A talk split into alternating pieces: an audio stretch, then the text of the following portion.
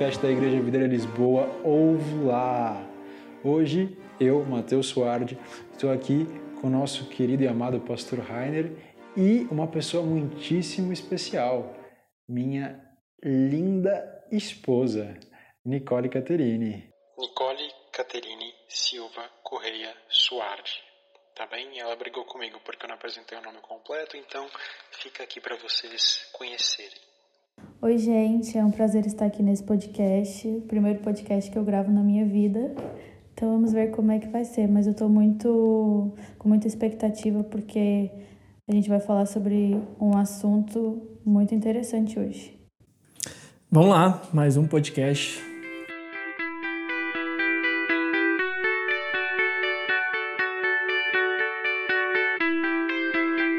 Então, o tema de hoje é santo ou pecador? Quem eu sou? E aí, pastor? Quem nós somos? Santos ou pecadores? Uma boa pergunta, Matheus. Na verdade, essa pergunta é boa que é alvo de muita discussão até hoje, né? Muita dúvida. O apóstolo Paulo fala em Romanos 12 que nós precisamos ter a mente renovada para que a gente possa experimentar a boa, perfeita e agradável vontade de Deus. Então, se eu não tiver a minha mente renovada pela palavra que é o Evangelho, eu vou ter muita dúvida na minha caminhada. E uma das dúvidas é essa: eu sou santo ou pecador? E aí? O que, que achas? Olha, eu acho que a santidade e a justificação ela vem pela fé. Então, eu vou me apropriar disso pela fé. A questão é, o sacrifício de Jesus naquela cruz foi justamente para isso para nos fazermos justos e santos, não mais pecadores, porque a palavra diz que ele mudou a nossa natureza. Essa é uma verdade, porém, eu posso me apropriar dela ou não. Então, eu posso viver de acordo com essa verdade ou não, né? Isso é que eu acredito.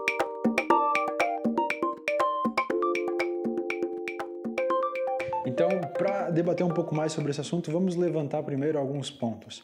Qual é que é a diferença entre ser santo e ser pecador, à luz da palavra? Olha, eu vou pegar esse gancho que a Nicole começou a falar, que primeiro eu tenho que saber quem me ouve. Se você é um crente em Jesus, você é santo. Se você ainda não o recebeu como seu único e suficiente Salvador, você ainda, à luz da palavra, é um pecador. Por quê? Lá em Romanos 5,8, a Bíblia diz que Jesus morreu por nós quando nós ainda éramos pecadores. Então, o era o que? Algo do passado. Então, hoje em Cristo, eu já não sou mais pecador. Eu era antes de Cristo na minha vida. Quando Cristo chega, ele muda a minha natureza e agora eu sou santificado através da obra do Calvário. Então, se você, eu, nós somos crentes em Jesus, certamente somos santos assim como ele é. Aleluia. Mas entra aí uma questão. Tá bem, eu sou santo, mas e quando eu peco? Isso não faz de mim um pecador? O que, que vocês acham? Não. não. Claro que não. Porque a, se a sua natureza foi mudada, o seu comportamento não muda a sua natureza. Se você é uma nova criatura, você nasceu de novo, então, se você nasceu de novo, o seu pecado não tem o poder para fazer você retornar. Só que nós precisamos entender sobre estado e posição. Aquilo que a obra do Calvário fez e a forma que eu me posiciono com a obra do Calvário. É aqui que está o início de uma grande discussão e simples também. Basta a gente olhar para a luz da palavra de Deus. Então, pera lá, existe uma diferença em o que acontece comigo hoje e o que deveria acontecer comigo hoje. Então, hoje, por exemplo, o meu estado é, pode ser alterado, mas a minha posição não. Portanto, eu sou santo porque eu estou em Cristo, mas eu, na minha vida pessoal, posso ser mais santo ou menos santo. Entendi errado? Sim.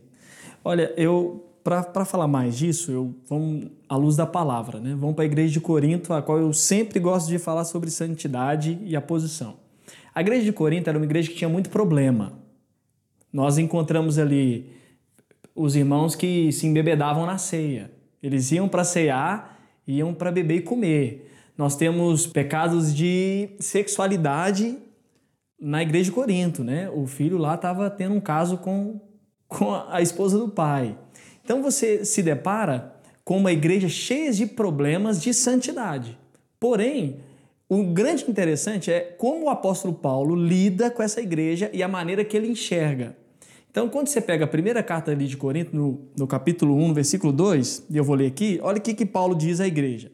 A igreja de Deus que está em Corinto, aos santificados em Cristo e chamados para serem santos. Então, o apóstolo Paulo está falando de duas formas da santidade. Primeiro, você foi santificado em Jesus. Isso ninguém muda. Se você está em Cristo, você é santificado nele. Porém, há um chamado para viver essa santidade. Então, o que, que ele está a falar para a igreja de Corinto? Olha, vocês foram santificados em Cristo, mas foram chamados a se posicionarem assim. Então, o seu estado qual é? Santo. A cruz do Calvário proporcionou isso. Mas qual que é a condição, a posição que você deve viver? Assim como a cruz proporcionou, que é a vida santa.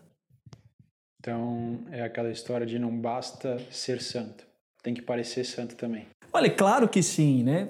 É, é, eu, eu, vamos dar um exemplo aqui de dinheiro. Vamos supor que você é uma pessoa milionária. Você tem lá um bilhão de euros na sua conta. Porém, você é um mendigo, mas você tem um bilhão de euros na sua conta. Alguém pode falar que você é uma pessoa bilionária? Sim. Basta olhar para sua conta e saber que você tem dinheiro. Mas a sua posição de vida condiz com aquilo que você tem? Não, você anda na rua a mendigar comida. Então, uma coisa é você ser porque a obra da, do, da cruz do Calvário te proporcionou. Outra coisa é você viver assim.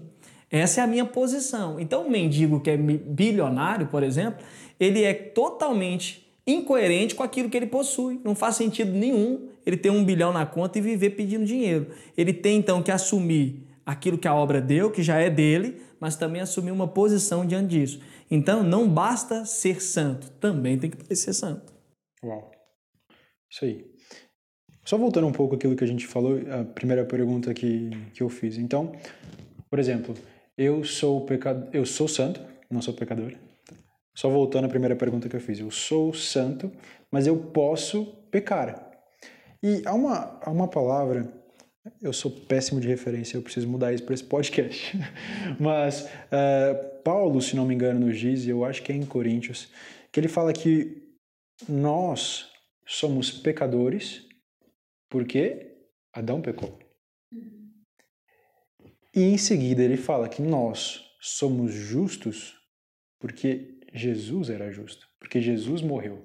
Então, da mesma forma que o pecado de Adão foi atribuído a nós, porque nós somos filhos de Adão, a justiça de Cristo foi atribuída a nós, porque agora, uma vez que eu aceitei a Jesus como Senhor e Salvador, eu sou filho da justiça. Então, é um pouco profundo isso, porque nem o meu pecado veio de mim, embora a minha natureza é pecaminosa, mas o meu pecado à luz da palavra não foi atribuído a mim por aquilo que eu fiz tão somente, mas de acordo com aquilo que Adão fez, e nem a minha justiça é atribuída a mim pelo quanto eu sou justo.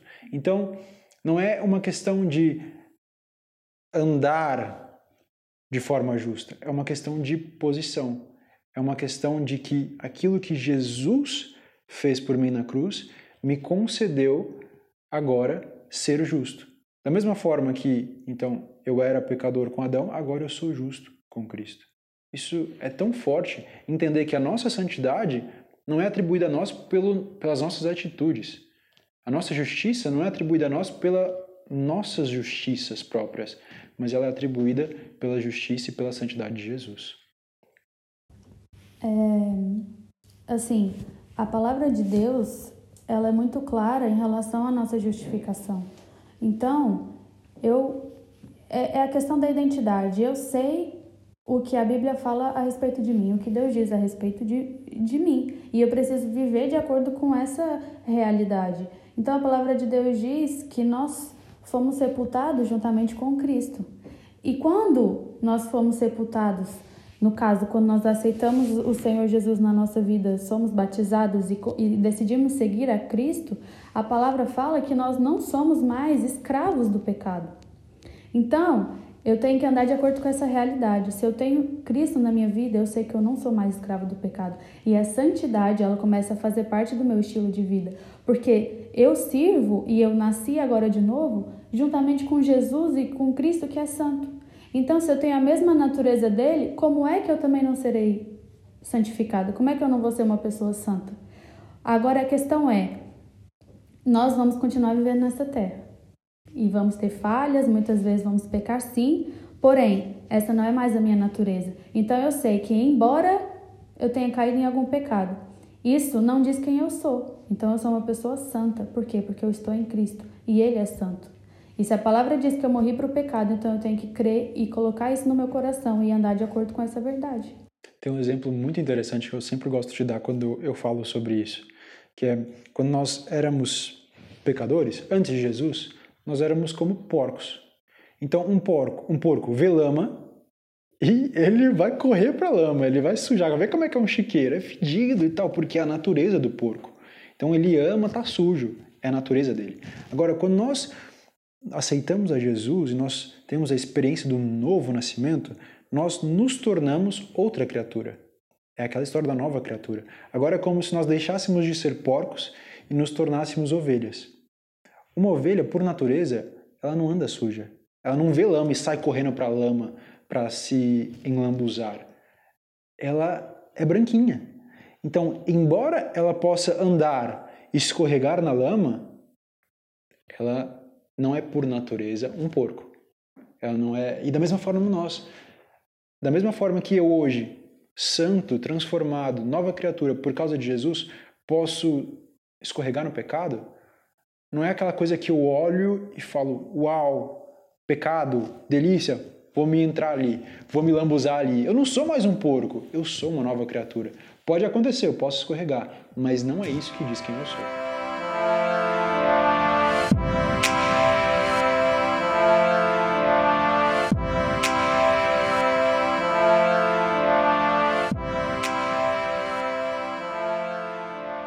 Então, eu, eu me lembrei de um, de um versículo que resume tudo isso que vocês estavam a dizer, que é não mintam uns aos outros, visto que vocês já se despiram do velho homem com suas práticas. Então, olha o que Paulo está dizer à igreja de Colossos. Vocês já se despiram, já não vivem mais, já não tem o velho homem em vocês. Porém, e se revestiram do novo, o qual está sendo renovado em conhecimento à imagem do seu Criador. Então, Paulo está falando o quê? Vocês agora são uma nova pessoa, uma nova criatura. Vocês têm uma nova forma de viver. É o que o Mateus estava dizer agora. Então, se eu sou uma ovelha, eu já não sou mais porco. Se eu me sujar, eu rapidamente vou querer me limpar por causa dessa nova natureza. Tudo o que a gente está a dizer aqui começa com a transformação da mente. A minha mente de entender o que Cristo fez. Às vezes as pessoas não sabem o que Cristo fez na, na, na cruz do Calvário. Você pergunta assim: por que, que Jesus morreu? Né? O que, que Jesus conquistou na cruz? Ah, Jesus morreu para vai me dar a vida. Amém, isso também. Mas Jesus venceu o pecado. Isso é uma verdade poderosa. Porque se Jesus venceu o pecado, hoje a minha vida eu pego se eu quiser. Agora eu estou entrando aqui num, numa discussão interessante, né? Mas quem está em Cristo, o pecado se torna uma opção, não mais um peso e uma obrigação como era na vida do ímpio. Porque para o ímpio é uma obrigação, né? Exato. Isso, o ímpio peca por natureza, porque a natureza dele é do velho homem, ele não, ele não nasceu de novo. O ímpio tem esse impulso por si só, e a nossa carne tem esse impulso né, de querer o pecado, mas quando nós, exatamente, recebemos uma nova natureza, nossa não é mais essa coisa, não é mais aquele impulso. Eu acho que isso é uma das provas mais fáceis de se perceber quando uma pessoa de fato nasce de novo, quando uma pessoa se converte. É o prazer pelo pecado, é o impulso pelo pecado desaparecer. E acontece isso, porque se a cruz de Jesus venceu o pecado, hoje o pecado na minha vida é uma opção, não mais uma obrigação. O ímpio não, como a gente disse aqui. O ímpio pega, peca por sua natureza pecaminosa e por não ter sido restaurado em Cristo. Mas agora, o crente, ele pode escorregar, ele pode pecar, mas irmãos, no final a gente sabe que foi uma escolha. A tentação vem e a Bíblia já diz que nós temos a, o escape de qualquer tentação que vier sobre nós. Mas a escolha de pecar é sempre nossa. Por quê? Se eu falar que eu pequei por causa do impulso, eu estou a dizer que a minha natureza não foi transformada e eu estou a dizer que Jesus não venceu 100% do pecado da minha vida. Uau. Então, é muito perigoso quando alguém fala assim, às vezes alguém pé caiu, aconteceu, alguém vai confessar e fala assim, olha, não suportei. Não, peraí. Você falar que não suportou, você está a dizer o quê? Que a obra do Calvário não foi suficiente para te livrar desse pecado? Ou que você não conseguiu segurar a tentação e se entregou a isso? Então, a cruz do Calvário nos libertou daquilo que nos prendia, que é o pecado. E hoje nós conseguimos viver uma posição santa por causa dessa consciência. Poderoso. É verdade. E fazendo só um paralelo com essa história da ovelha, é, Jesus disse que ele era o bom pastor. E nós somos ovelhas do seu rebanho. Então, mesmo é, colocando aqui a figura de que nós somos ovelhas, mesmo que a gente se suje, a gente sabe que a gente tem um bom pastor. Ou seja, é muito mais fácil quando eu pequei ou quando eu peco, saber que eu já sou perdoado, porque eu tenho um pastor que vai lá me limpar. E essa, essa referência é o sangue de Jesus, porque eu sei que o sangue dele já me limpou, já me lavou de todo pecado. E eu acho que não tem como, na vida de um cristão, é, o pecado ser um, uma coisa natural, porque a palavra fala que se nós somos nascidos do Espírito, a gente vai andar de acordo com o Espírito. Agora, se eu sou nascido da carne, eu vou andar de acordo com a carne, e o pecado faz parte da carne. Então, se eu sou alguém que anda no Espírito, eu vou ser sensível às coisas da carne, e eu vou conseguir dizer não, como o pastor Rainer disse. Agora, embora eu venha pecar, eu preciso ter consciência de que eu sou perdoada perdoada e que o sangue de Jesus me lava. Beleza, então a gente já entendeu que nós, por natureza, por nova natureza, somos santos. Mas, pastor, então o que, que Paulo está querendo dizer naquele verso de Coríntios sobre as vestes de justiça, sobre continuar a ser santo? O apóstolo Paulo, lá na igreja de Corinto, ele, ele dá uma indicação sobre isso. Ele diz assim: olha, mas vocês foram lavados, foram santificados, justificados no nome do Senhor Jesus e no Espírito do nosso Deus. O apóstolo Paulo faz três afirmações daquilo que nós já fomos. Olha que o apóstolo Paulo fala assim: vocês foram. Isso é uma afirmação. Nós somos lavados como? Pelo sangue do Cordeiro, pelos nossos pecados. Então, ser lavado é o quê? Consciência de perdão. Você foi lavado pelo sangue do Cordeiro dos seus pecados, então você é perdoado. Santificado, nós fomos santificados através da obra da cruz, então da cruz. Então Deus nos convidou a viver uma vida santa. Eu só consigo viver uma vida santa se eu souber que eu sou perdoado. Não tem como. Eu não consigo separar esses três pilares da fé cristã, que é lavado, santificado e justificado. Isso é a base da fé cristã.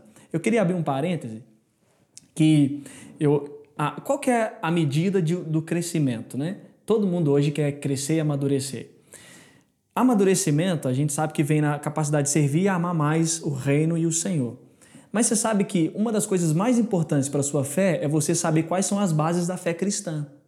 Porque se você não souber quais são as bases da fé cristã, você não consegue viver uma vida em paz com Deus. Porque o apóstolo Paulo fala isso: aquele que é justificado vive em paz com Deus. Então, se eu não souber primeiro que eu fui lavado pelo sangue do Cordeiro e que o perdão de Deus está sobre mim, eu nunca vivo em paz. Vivo sempre acusado. Se eu não souber que eu já sou santo, eu não consigo ter uma posição santa, porque eu fico a todo tempo questionando a minha santidade e se eu estou a agradar ou não a Deus. E se eu não souber que eu sou justo segundo a obra de Cristo, eu sempre vou tentar fazer algo para me justificar diante de Deus. Esses são os três pilares fundamentais da fé cristã. Então, você que me ouve, se você não souber esse fundamento, a sua vida cristã vai ser um peso, uma tristeza e você nunca vai saber realmente se Deus está em paz com você. Então, primeiro, eu fui lavado. Segundo, Paulo está afirmando, eu fui santificado. E terceiro, eu fui justificado na cruz do Calvário. O que é justiça de Deus? Justiça de Deus é saber que a obra de Cristo me fez aceito por Deus. Ponto final que obra minha não me justifica diante de Deus, mas a obra do Calvário sim. Então, se Deus aceitou Jesus, logo também aceitou a mim porque eu estou nele. Então, se eu fui aceito por Deus agora, em Jesus, eu fui chamado a viver a vida que Jesus vive, que é uma vida santa. Então, eu não estou a dizer aqui que nós não pecamos, né? Nós três que estamos aqui a conversar, né? Eu não, não sei vocês, né? Eu não sei também, agora que você já não sabe. eu não estou falando que aqui não tem ninguém, né, para não trazer essa ideia. Ah, esse pessoal tá a dizer aí, mas eles não pecam. Não, não estou falando isso. Nós pecamos, mas o, o, o, o pecado é apenas um, como eu posso dizer? Eu escorreguei, mas logo me levantei para continuar para minha caminhada. Então, a sua consciência sendo transformada, primeiro, você consegue viver a sua vida muito mais em paz com Deus e assim vai. Tá bom, mas você não respondeu a minha pergunta.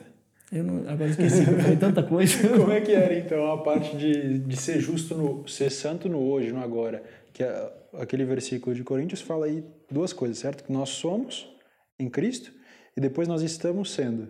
Sim. As vestes de justiça, as vestes de santidade. O que, é que isso significa? Comportamento. Hum. Comportamento. É Foi aquilo que eu falei antes, é de parecer santo. É, eu preciso parecer santo. Eu preciso parecer com o meu Senhor. O apóstolo Paulo assume uma posição que eu acho fantástica, que ele fala que devemos imitá-lo como ele imita a Cristo. Paulo está falando o quê? Olhe para o meu comportamento, porque o meu comportamento é parecido com o do meu Senhor. Paulo está assumindo uma responsabilidade a qual nós também devemos assumir na medida que a gente cresce. O comportamento é essencial para a manifestação de Deus em questão de visibilidade do mundo. Então, a santidade não afeta só o meu comportamento, mas afeta também quem me olha como uma posição. Então, a vida santa é uma vida também de comportamento. Eu sei que sou e me vivo também como sou. Então, a minha vida vai mudando. Eu falo que. Eu vou falar de um assunto interessante. Eu não sei se vocês já experimentaram, mas eu acho que já. Você já viu que quanto mais você anda com Jesus, até o seu vocabulário muda? A sua fala sim, muda? Sim. É Você, É verdade. o, o, o C.S. Lewis fala, fala algo interessante, que, eu, que eu, é um dos escritores que eu mais gosto. Ele fala que, à medida que você caminha com Cristo, automaticamente você vai ficando mais sábio e inteligente. O que, que ele está a dizer? Aleluia. Por quê? Porque o conhecimento e a sabedoria é, uma, é um conhecimento divino, a qual o mundo não oferece. E ele está a dizer não só em questão da sua consciência, mas do seu comportamento. Pode olhar que, à medida que você se relaciona com Deus, seu comportamento muda muito. A sua fala, se você falava muito palavrão, você já não tem mais prazer de falar isso. Se você se vestia de uma maneira muito sensual, você já não tem mais prazer de expor seu corpo. É algo que o próprio Espírito vai gerando na gente. Por quê? Porque há um novo padrão para se viver. Por isso que o apóstolo Paulo, também na igreja de Corinto, faz a distinção dos três homens, que é o natural, o espiritual e o carnal, a qual cabe muito bem no comportamento da santidade. Caraca, eu estava ouvindo sobre isso ontem, você acredita? Aleluia, então é de Deus isso. Então, concluindo aqui, os três níveis de homens, ele está falando de comportamento. O homem natural se comporta de uma maneira natural, pecado. O homem espiritual se comporta. O homem espiritual e o homem carnal são crentes. Os dois são crentes. O natural não é crente. Nós temos um crente que é espiritual e temos um crente que é carnal. É salvo, mas não vive uma vida a qual o Senhor o chamou para viver. Então, só para tentar deixar isso bem claro, o crente natural, o, natural, a pessoa natural que Paulo está falando aí, é o ímpio. É quem nunca nem sequer ouviu falar de Jesus ou nunca aceitou Jesus como Senhor e Salvador. O espiritual é aquele que aceita Jesus e muda de vida. E o carnal é aquele que aceitou Jesus, mas não muda de vida. Ou, agora, tendo ciência do pecado, da existência do pecado, da existência daquilo que não agrada a Deus, continua conscientemente vivendo em pecado. É isso? Sim. Uau. A gente pode fazer um próximo podcast sobre salvação. Acabou ou começou? Oh. É, aguardem aí, pessoal.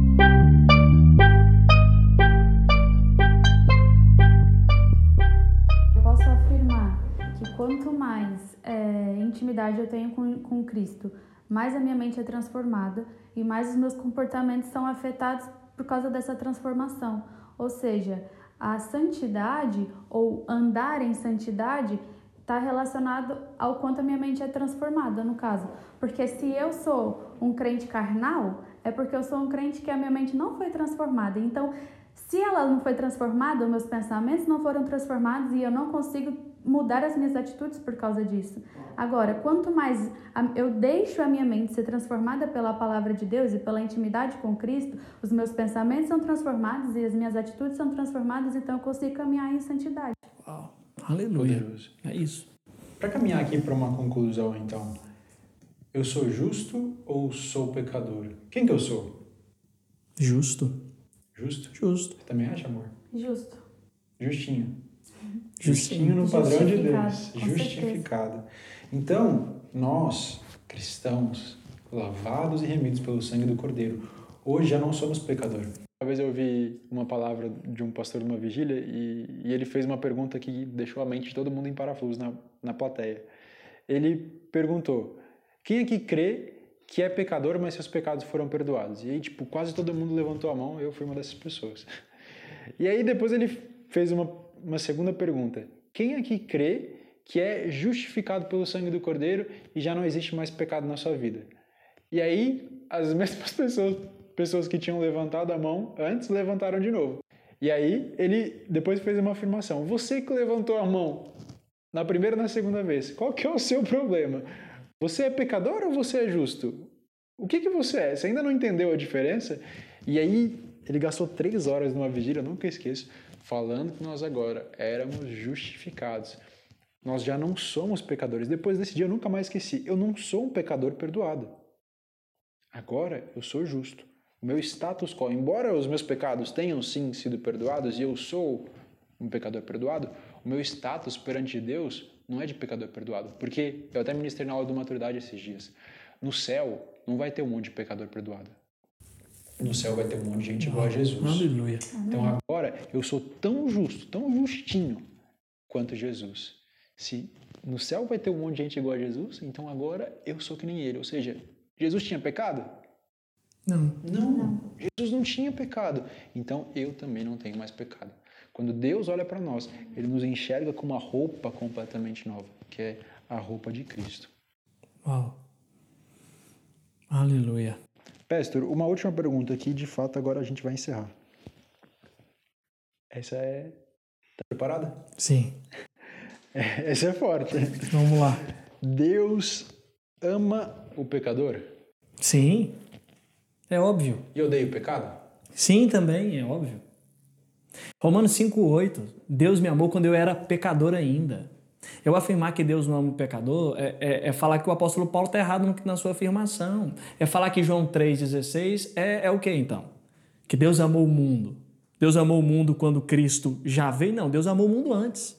Por isso enviou o seu próprio filho, é óbvio. Deus amou o mundo depois da cruz ou antes da cruz? Desde sempre. Desde a fundação. Desde a fundação. O plano de redenção é um plano de amor de Deus, de restauração do homem. Então, Deus ama o pecador, mas odeia o pecado. Engraçado, porque mesmo nós temos pecado, Deus não fica declarando: olha, você era um pecador, ou você já foi um pecador. Deus sempre nos amou, desde a fundação do mundo. Desde Adão, desde antes de Adão, ele amou. Então, quando Adão pecou, você pode ver que a consequência do pecado é qual? A morte, certo? Uhum. Nós aprendemos isso na palavra. E quando Adão pecou, ele logo estava pensando: e agora lascou, eu vou morrer. Já era. E ele percebeu que quando ele não comeu, ele, quer dizer, quando ele comeu e não morreu, ele deve ter pensado assim: peraí, Deus falou que quem comesse dessa árvore ia morrer. Eu comi e não morri. Então peraí, agora ele está vindo me matar. Deve ter sido isso, deve ter, por, deve ter sido por conta disso que Adão pegou e se escondeu. Mas aí Deus chega para ele e, de fato, tem uma conclusão completamente diferente. Ele está procurando Adão e mata o cordeiro. Na verdade, mata um animal, né? mas nós cremos que é um cordeiro. E veste Adão desse cordeiro. Esquece as folhas de figueira. As folhas de figueira apontavam para a justiça própria. Né? Então, Deus fala do pecado? Fala. Mas no momento que ele fala, ele já põe um ponto final. Ele fala: tô aqui a cobertura, tô aqui o sangue do cordeiro, tô aqui a roupa. Você agora vai estar tá revestido da pele do animal, da pele do cordeiro. E eu e você fomos revestidos da pele do cordeiro. É aquela afirmação de João Batista quando viu Jesus: Eis o cordeiro de Deus que tira o pecado do mundo. Eu acho que essa afirmação também pode se encaixar nessa questão de que Deus ama o pecador e odeia o pecado. É isso? Sim. O plano de Deus para o homem nunca foi o pecado. Nunca foi o pecado. Então, mas pelo fato do homem ter pecado, ele se tornou pecador. Mas Deus continuou amando o homem. Por isso que Deus ama o pecador. Mas ele odeia o pecado porque o pecado nunca foi o plano de Deus para o homem. E, e como o pastor Harner disse, o plano de redenção, que foi o plano perfeito, foi um único sacrifício para toda a eternidade, para nos justificar, foi esse plano de amar o pecador a, de tal, a tal ponto de mudar sua natureza. Ou seja, Deus odeia o pecado porque o pecado nunca foi plano de Deus para o homem. O pecado afasta o homem de Deus. Então, quando eu aceito esse plano perfeito, essa cruz, esse sacrifício perfeito na minha vida, eu, e eu sei que eu sou amado, justificado, perdoado, santificado, então a minha natureza foi transformada, eu vivo em paz com Deus. Então, por que, que Deus odeia o pecado? Porque o pecado nunca foi plano de Deus para o homem. Tem uma coisa muito forte que dá para a gente pegar aqui nessa analogia. Quando é que Deus odiou o pecado? A manifestação disso.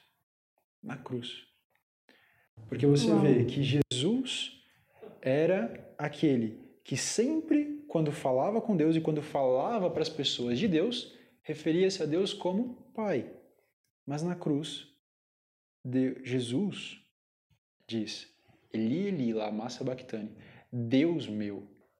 Pera, ele não está mais chamando de Pai, porque houve uma separação.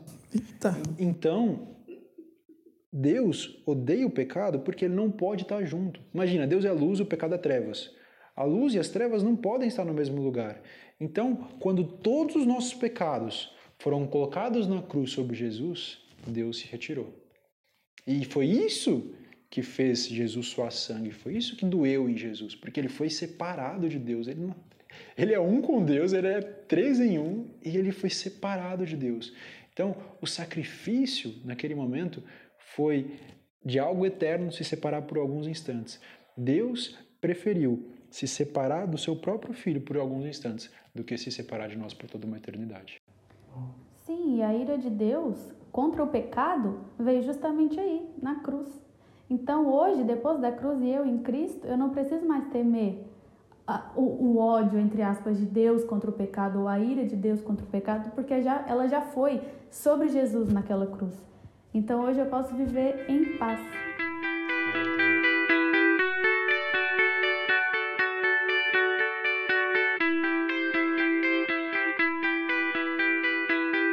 E como conclusão, lembrei aqui uma das minhas histórias e eu sempre cito um exemplo, que é o tal da fila espiritual, né? Eu sempre falo disso. Porque a fila espiritual, muita gente que está nos ouvindo pode viver isso, que é não entender tudo que a gente falou aqui e tá o tempo todo se deixando condenar pelo diabo por causa de acusação do, do, de comportamentos. Eu vivi uma época assim, né? Passava três, quatro dias aí na santidade, né? Santidade por fora, né? Mas por dentro a gente não conta. Geralmente você só conta o pecado externo. É. Interno você não gosta de colocar ele na conta, não. e aí, você. Aí passavam uns quatro dias, na minha consciência, eu e Deus estava quase na plenitude de Deus e Jesus, assim. Meu Deus, eu tô falando que Deus está respondendo com quatro segundos. Se eu, se eu for mais, Deus fala mais rápido. Não tem nem delay aqui, é bate e volta.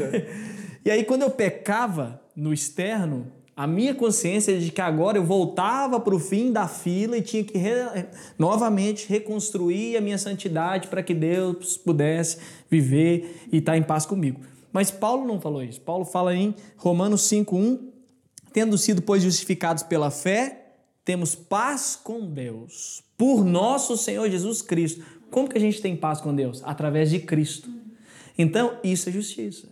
Isso resume tudo que a gente disse aqui partir do momento que você sabe que a obra do Calvário me justificou, que os meus pecados foram perdoados e que fui chamado para viver assim, eu vivo em paz com Deus. Acho que a gente pode fazer até um outro podcast sobre paz com Deus. Poderoso. Então, é isso aí, pessoal. Eu quero que você entenda que você é santo. Esquece o pecado na sua vida. Se acontecer, foi um escorregão na lama, você tem o sangue de Jesus para te perdoar. Nós ficamos por aqui. Um forte abraço e tchau!